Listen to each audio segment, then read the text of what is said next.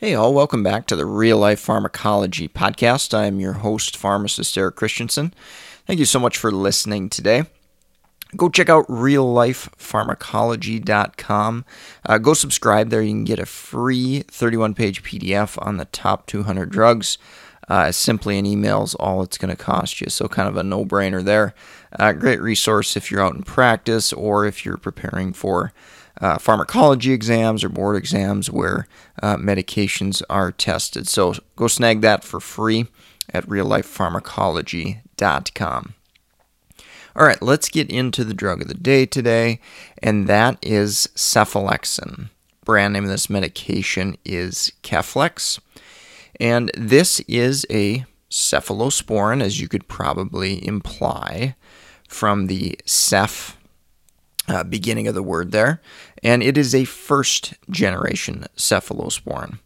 So if you remember, uh, previously done ceftriaxone, uh, and as we get to higher generations, we generally get more and more gram negative coverage. So Keflex or cephalexin being a first generation cephalosporin, we are going to primarily have uh, gram positive coverage, and gram positive bugs include uh, strep and staph species. Those are the most common targets that we're going to uh, use a drug like cephalexin for. Uh, with that said, there is potentially some activity against sensitive uh, uh, certain E. coli species, Klebsiella species, Proteus species. Um, and as we get to talking about indications, um, urinary tract infection is sometimes an indication for cephalexin. Generally not a first line agent, but if we have susceptible species, uh, we possibly can use uh, cephalexin in certain situations. Now, most commonly, where you're going to see cephalexin used is skin and soft tissue infections. Now, these are often uh, staph or strep type infections, which uh, Keflex certainly will cover there. Uh, other potential uh, infections that may have, you know, generally more gram-positive uh, causes. Um, strep ACE, that's like strep throat. Again, probably not a first line agent there, but a, a possible option.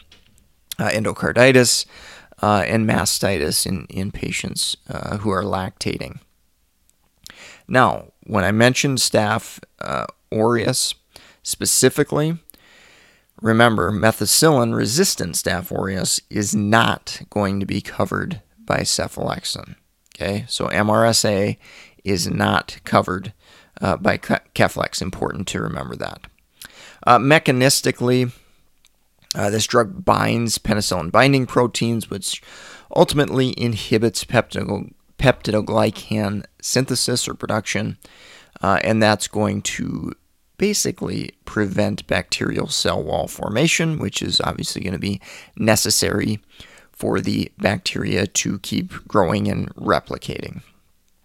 Uh, dosage forms are going to be important. Uh, cephalexin does have an oral dosage form, oral capsule uh, dosage form. Uh, there is an oral suspension as well, which, uh, if we use this in a pediatric patient, obviously uh, can be helpful, or patients that maybe have difficulty uh, swallowing um, bigger uh, tablets or, or capsules there. Now, adverse drug reactions. As you could probably anticipate, like with most antibiotics, and you know often very similar to the penicillin antibiotics, uh, these drugs or cephalexin can cause GI upset. Uh, so, with regards to giving with food, it can be given with or without food. Obviously, if we run into that GI upset, that's probably the first thing we're going to do is say, hey, you know, are you taking it with food? Or, yeah, go ahead and take this with food if you weren't before. Um, other GI risk diarrhea can certainly happen.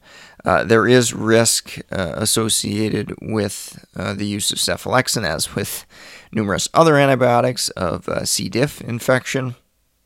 Uh, rare potential adverse effects, uh, hemolytic anemia, um, hypersensitivity reactions can happen, allergic reactions obviously can happen.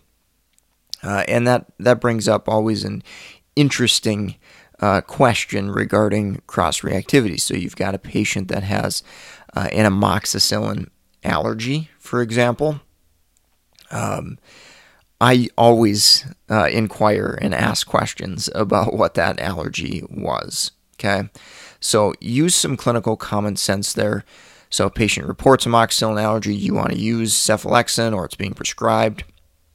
Uh, first, get the details. Okay, what was that reaction? Uh, did you have ni- uh, diarrhea? Did you have nausea? Did you have vomiting? What was the specific reaction? Why is amoxicillin listed on your allergy or intolerance list? If it is something that's obviously, you know, an irritant or adverse effect, like diarrhea, for example, um, that's a classic example where I probably am not going to worry too much about giving uh, cephalexin. Now, if you've got a patient on the flip side with uh, Stevens Johnson syndrome, you know, life threatening skin reaction, uh, that's a patient where I'm going to step back, probably do a little bit more research, uh, and also potentially look at alternatives. Because there has been situations where there is cross reactivity with cephalosporins. Uh, and I'm not going to get a ton into the weeds on this on this podcast episode. Um, but one of my friends uh, at idstewardship.com, uh, pharmacist, infectious disease guy, um, good guy, he has um, a, an article on cross reactivity between cephalosporins and penicillins. And it's a cross reactivity uh, between cephalosporins and, and, penicillins. A story of side chains is the name of that article. So if you want to search ID stewardship uh, in the name of that article there, uh, it's a good little rundown of kind of that cross reactivity potential um, and you know how the chemical structure impacts that risk. But again, I'd say first just just start with the basics. Start with common sense. Okay, what was the reaction? How severe was the reaction?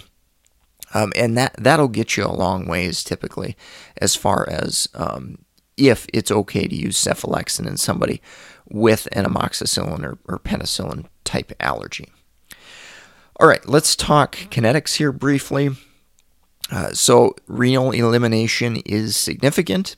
So, generally, in patients where that's uh, significant, we've got to look at uh, their past history and their renal function and dosing is based upon uh, renal function. So, if you know a patient's got a diagnosis of CKD, check out that renal function, see if we've got to dose adjust uh, that cephalexin.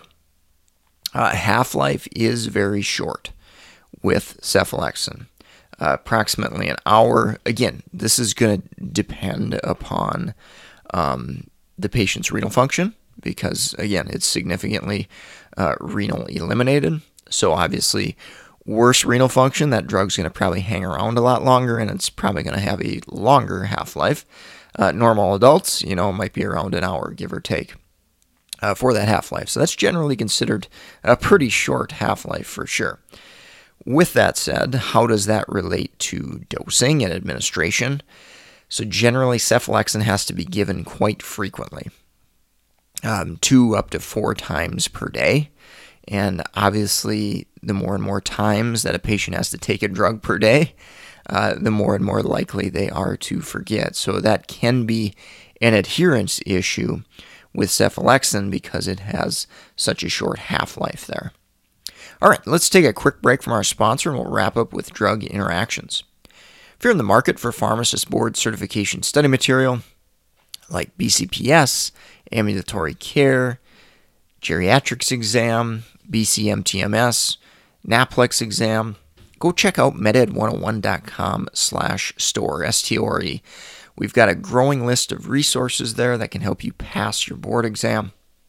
Uh, in addition, uh, if you're a nurse, physician, med student looking to hone your clinical practice skills, we've got books on case studies, clinical pearls, drug interactions, all sorts of good stuff there. Uh, specifically for nursing, we also have a nursing pharmacology book, which you can find on Amazon. So, MedEd 101 Guide to Nursing Pharmacology. So, go check that out. Um, support the sponsor there as well. All right, let's finish up with drug interactions. Uh, first and foremost, I'll mention warfarin. Again, with most antibiotics, we're probably going to need to pay attention to the INR. Usually it's going to go up for virtually most anti- most antibiotics, and cephalexin uh, fits the bill there. Obviously, one of the big exceptions um, being rifampin that can potentially uh, reduce concentrations of warfarin. Uh, aminoglycosides, uh, the risk for nephrotoxicity could potentially go up a little bit with the use of cephalexin in combination with aminoglycosides. Can't say I've ever seen that combination used in clinical practice, but who knows? There might be a rare um, situation there. Uh, metformin concentrations um, could be increased with the, the use of cephalexin.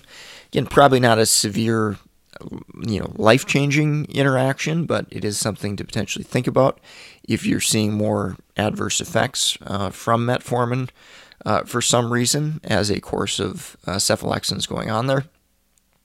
Uh, probenecid, an older agent used in gout. Uh, it's been a long time since I've seen it, but this can increase concentration uh, of cephalexin. Uh, and then one I did want to mention to supplement um, zinc can actually uh, bind cephalexin potentially, leading to lower concentrations and ultimately uh, could cause treatment failure there. So, think that's going to wrap up the podcast for today. Hope you found some useful clinical practice pearls there. Uh, as always, support the sponsor, meded101.com slash store, S-T-O-R-E. And of course, go sign up at reallifepharmacology.com. Get that free 31-page PDF on the top 200 drugs. If you enjoyed this episode, found it helpful, leave us a rating review on iTunes or wherever you're listening. Uh, share us with students, preceptors, faculty, um, hopefully, uh, everyone can help learn pharmacology a little bit better from this podcast. That is certainly my goal with the podcast. If you want to track me down, mededucation101 at gmail.com, or you can find me on LinkedIn as well, Eric Christianson, PharmD, BCPS, BCGP. Thanks so much for listening, and I hope you have a great rest of your day.